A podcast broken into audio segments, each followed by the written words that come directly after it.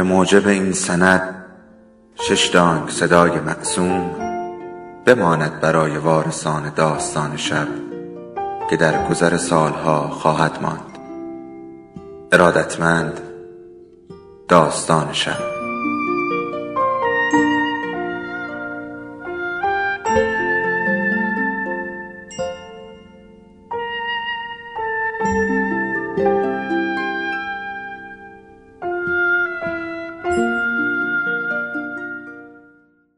یکی بود، یکی نبود.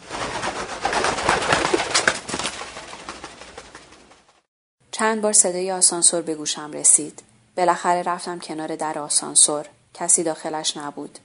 مدتی است دائم فکر می‌کنم تلفن زنگ می‌زند. گوشی را که برمی‌دارم صدای بوق آزاد می‌آید. هیچ کس پشت خط نیست و من چرا فکر می‌کنم تلفن زنگ می‌زند. مثل گربه در کمین می نشینم. کنار تلفن مشغول نوشتن می شدم تا تلفن که زنگ زد گوشی را بردارم. هرچه را می نویسم خط می زنم. تمام صفحه های کاغذ پر شده از نوشته های خط خطی. دائم دچار تردید می شدم. شاید نباید این سطر را خط می زدم. دوباره از اول می نویسم و دوباره خط می زنم. از بالای صفحه شروع به خواندن می کنم. این بار متوجه می شوم درست خط زدم، اما بعضی از کلمات از لابلای خط خوردگی خودشان را نشان می دهند و اصرار به ماندن دارند. قیافه مضحکی به خود گرفتم. این قیافه وقتی که دستهای جوهریم را می شستم از آینه به من نگاه می کرد. چند بار هم برایم شکلک در آورد. نه، این من نیستم. من الان در آلمانم و دستهایم جوهری نیست. اصلا چرا آمدم اینجا؟ خیلی عجیب است. من این شهر را هیچ وقت در هیچ کار پستالی ندیده بودم و حالا بعد از توقف کوتاهی در فرانکفورت سوار قطار شدیم و به اینجا آمدیم. روی صندلی کنسولگری انگلستان نشستم. پیراهنم بوی عرق گرفته است. خودم را به سمت صندلی خالی کناری کج می کنم تا بوی عرق تنم زنی را که روی صندلی کنارم نشسته است نرنجاند. دلشوره شدید تمام جانم را گرفته. ناآرام و بیقرار به میز روبرویی نگاه می کنم. همه خوش لباس و تمیز مشغول کار هستند و آرام آرام صحبت می کنند.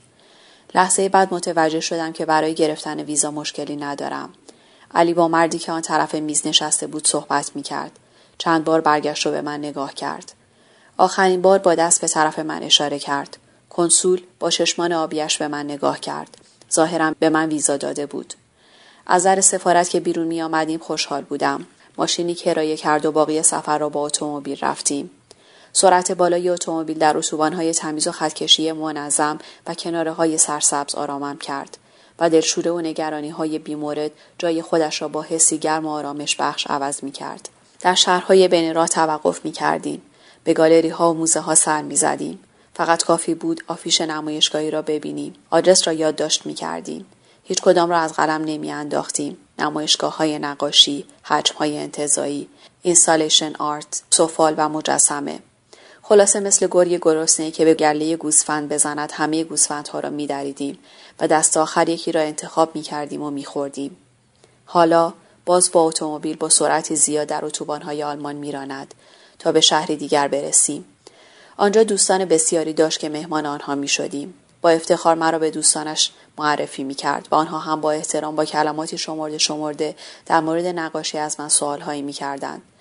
به سختی می توانستم جواب بدهم. قبل از اینکه سکوت طولانی من برای پیدا کردن کلمه‌ای مناسب مانع قطع شدن مکالمه نیم بند ما شود، به جای من جواب میداد و سوال می کرد. این بار درست مثل اینکه خودم حرف بزنم تازه متوجه گفته های نیم بند خودم می شدم. خیلی آرام همینطور که حضورم را در این گفتگوها حفظ می کردم، خودم را به کناری می کشیدم و به ماسک هایی که از آفریقا آمد و به نمایش گذاشته شده بود نگاه می کردم. به سختی توضیح می دادم که به خودی خود این ماسک‌ها نمی توانستند تاثیرگذار باشند، اما دست هنرمندی که آنها را برداشته و از آفریقا آورده و امشب در این گالری در شهر مونیخ به نمایش گذاشته به این ماسک‌ها معنی می دهد و اینجاست که تعجب نمی کنیم از برچسب‌های گرد قرمزی که زیر ماسک به دیوار چسبانده‌اند، یعنی که با قیمت‌های بالا به فروش رفته‌اند. ماسک‌هایی که روی دیوار سفید نصب شده بودند با نورپردازی آرام با حفره‌های سفید شده چشم‌ها بر بیننده چنان تأثیری می‌گذاشت و جادویش چنان عمل می‌کرد که وادارش می‌ساخت آن را انتخاب کند و ببرد به خانه‌اش و آویزان کند. گویی این جادو در من اثر گذاشته بود. تا صبح نخوابیدم و فردای آن روز هم در تمام جاده بیدار بودم و به کناره اتوبان نگاه می کردم. با آن حجم یا در واقع سطح سبز در هم شونده و مواج. تمام مدت به حرفهایش گوش دادم. داشت خاطرات گذشته‌اش را مرور می کرد. هرگاه توقف می کردیم به آبریزگاهی می رفت که سالها پیش هم رفته بود و وقتی گرسنه می شدیم در همان رستوران های غذا سفارش می داد که سالها پیش غذا خورده بود. قبل از اینکه لقمه از گلویم پایین برود براندازم می کرد و طعم غذا را از ذائقه من می جست. با اشاره چشم از من سوال می کرد. چطور است؟ خوشمزه است یا نه؟ دوست داری؟ ورودی شهر کاسه را اصلا به خاطر ندارم. اصلا نمیدانم از کدام در به این گالری بزرگ وارد شدیم. نمایشگاه کاسل برای من خیلی جالب بود. در صف‌های طولانی زیر رگبار و در پناه چند ساعت‌ها می‌ایستادیم تا آثار هنری هنرمندانی را ببینیم که در فضاهای آزاد چیده شده بودند. از همه جاهای دنیا آمده بودند و کارهایشان را به نمایش گذاشته بودند. پسرک جوان آلمانی که همراه ما در صف ایستاده بود تمام مدت به من زل زده بود و نگاه سنگینش را از من برنمی‌داشت. گویی برایش مهم بود که من به چه فکر می‌کنم. نوبت ما که به پایان رسید و از اتاقک سیمانی که آنیش کاپور درست کرده بود بیرون آمدیم، تاثیر حفره سیاهی که این نقاش انگلیسی در کف اتاقک سیمانی درست کرده بود به پایان رسید. این حفره دهانه‌ای بود به قطر یک متر و عمقی نسبتاً زیاد و تمام سطح این گوی دفن شده را که با آبی تیره رنگ شده بود فرا گرفته بود. بینندگان از بالا به این حفره تیره رنگ نگاه می‌کردند و بدون هیچ گفتگویی اتاقک سیمانی را ترک می‌کردند و جای خودشان را به بازدیدکنندگان دیگر می‌دادند. جوان آلمانی بیرون اتاق گفت که از نظر او تاثیر آن اتاق‌های سیاه خانه کلنگی تهران به مراتب بیشتر از حفره سیاه آنیش کاپور است. تصویر آن آپارتمان سیاه شده را هنوز با خود داشت. تمام روز را آنجا ماندیم و این مجموعه در هم و بر هم زیبا و گاهی زشت با همه شلوغ‌ها و نظمش برایم بسیار جالب بود. آن روز هیچ تعریفی برای حالم نمی‌یافتم. در راه بازگشت به جوان آلمانی توضیح دادم که خانه کلنگی چگونه شکل گرفت و چرا طبقه آخر را که سهم من بود سیاه کردم. توضیحی که خودم هم به سختی باور می‌کردم.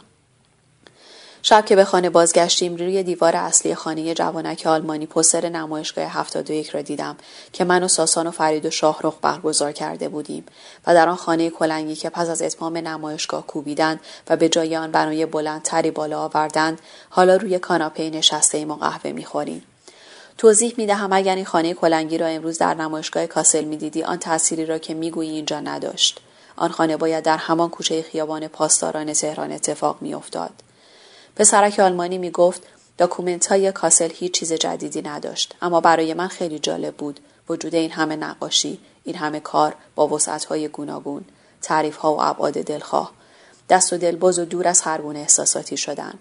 همینطور که ورق‌های کاتالوگ را ورق می‌زدم خوابم برد. به یاد نمی‌آورم چگونه بیدار شدم. همینطور یادم نمی‌آید چند روز دیگر در آلمان ماندیم.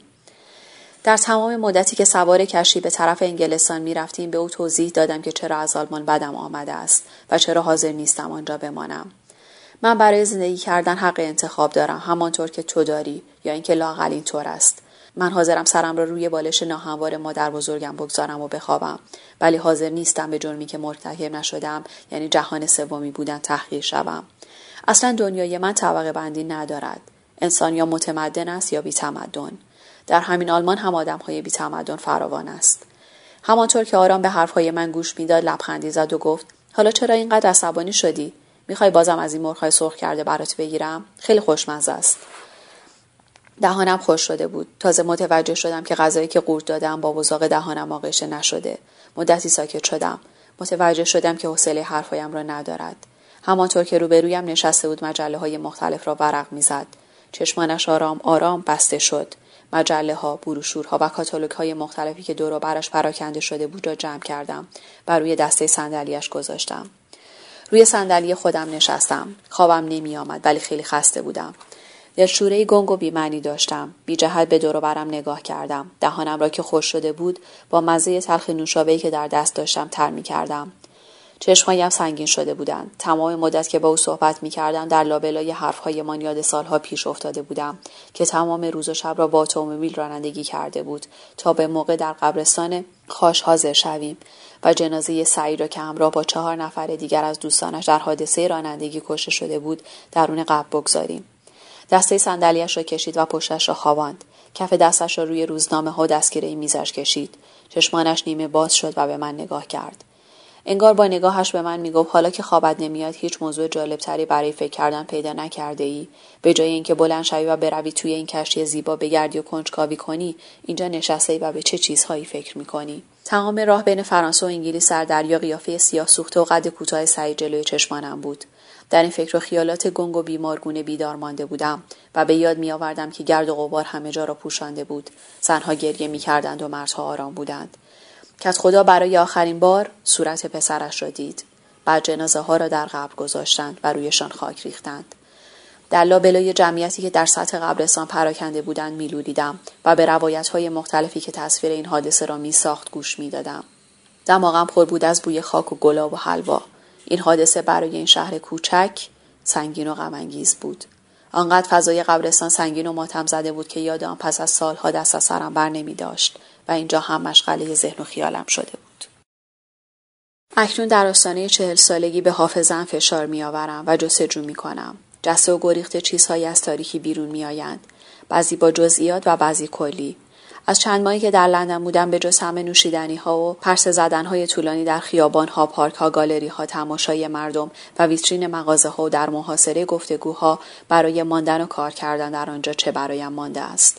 او پر از سخاوت تمام راه ها و امکاناتی را که می شناخت و تجربه کرده بود در اختیارم گذاشت، اما من دائم به هنگام دویدن های طولانی در خیابان های ریجنس پارک به جانش نق می زدم که چرا یک جا نمیمانی و کاری حسابی را به انتها نمی رسانی.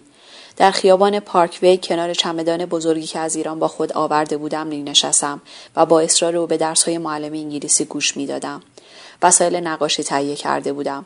بعضی روزها در خیابان‌های اطراف آبرنگ می‌کشیدم و دست آخر با سری باز کرده و گیج و منگ از نقاشی دست می‌شستم. خودم را به اولین سوپرمارکت می‌رساندم و روزم را با خریدهای طولانی و بی‌مورد به پایان می‌رساندم. او دیگر حوصله احوالات بیمارگونه مرا نداشت. با دوستان دیگرش قرار می‌گذاشت. چند روز بعد از فرانسه تلفن زد که هفته دیگر به ایران باز خواهد گشت. من می‌ماندم. حالا دیگر تنها بودم. به جز معلم انگلیسی و دوست دیگری که فارسی نمی‌دانست کسی را نمی‌شناختم. روزها نقاشی آبرنگ می‌کشیدم و شب‌ها برای خودم آشپزی می‌کردم. گاهی هم که جرأتم زیاد می‌شد، سوار آندرگراند می‌شدم و چند خیابان آن طرف‌تر را جستجو می‌کردم. آدرس دوستانش را در اختیارم گذاشته بود. درست به خاطر ندارم چند روز ماندم، ولی با همه پولی که از فروش اولین کارم به دست آوردم لباس‌های جور و جوری خریدم و به تهران بازگشتم. دلتنگی دخترانم بهانه خوبی بود تا از زیر نگاه‌های سنگین او بگریزم که از بازگشتنم ناراحت بود و نشان می‌داد که ناراحت است. این نگاه‌های سنگین زیاد دوام نیاورد. کارگاهی دیگر اجاره کردم و سرگرم نقاشی شدم. تاثیر سفر کم کم روی رفتار کاریم اثر گذاشته بود. دیگر از اینکه سپایه نقاشیم لق بزند خوشم نمی آمد. رنگهایم را روی میز ورز می دادم تا بهتر عمل بیاید. در کارگاه هم را به روی همه دوستانم باز گذاشتم و این کار کردن مدام او را راضی می کرد. مدتی بعد به کارگاه هم آمد. جوابهایی را که به سوالاتش می دادم ضبط می کرد. چند روز بعد نوشته‌های تایپ شده را روی میز نمایشگاه نقاشیم گذاشت. در شلوغی و ازدحام نمایشگاه مرا به گوشه‌ای کشید و گفت: خب نمایشی است مگر نه؟ به صورتش نگاه می کردم. هیچ وقت اینقدر سر حال ندیده بودمش. کت قهوه‌ای خوشنگی پوشیده بود و کراواتی که رگه‌های قرمز داشت به درستی روی پیراهن آبیش گره خورده بود. گفتم: خسته شدم، بیا بریم سفر. دلم برای پدر و مادرم تنگ شده. یه سری میزنیم یزد. اگه خواستی تا بلوچستان میریم. هوا خیلی خوبه. چند روزی بود که پای چشمش لکه سیاهی دیده میشد. هرگز از او نپرسیدم چرا این لکه سیاه برطرف نمی‌شود.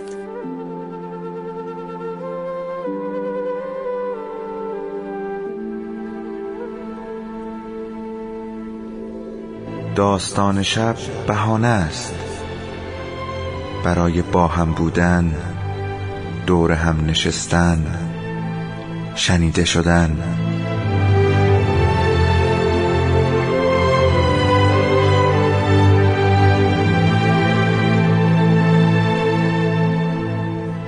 صدای افسانه ها رو میشنوین.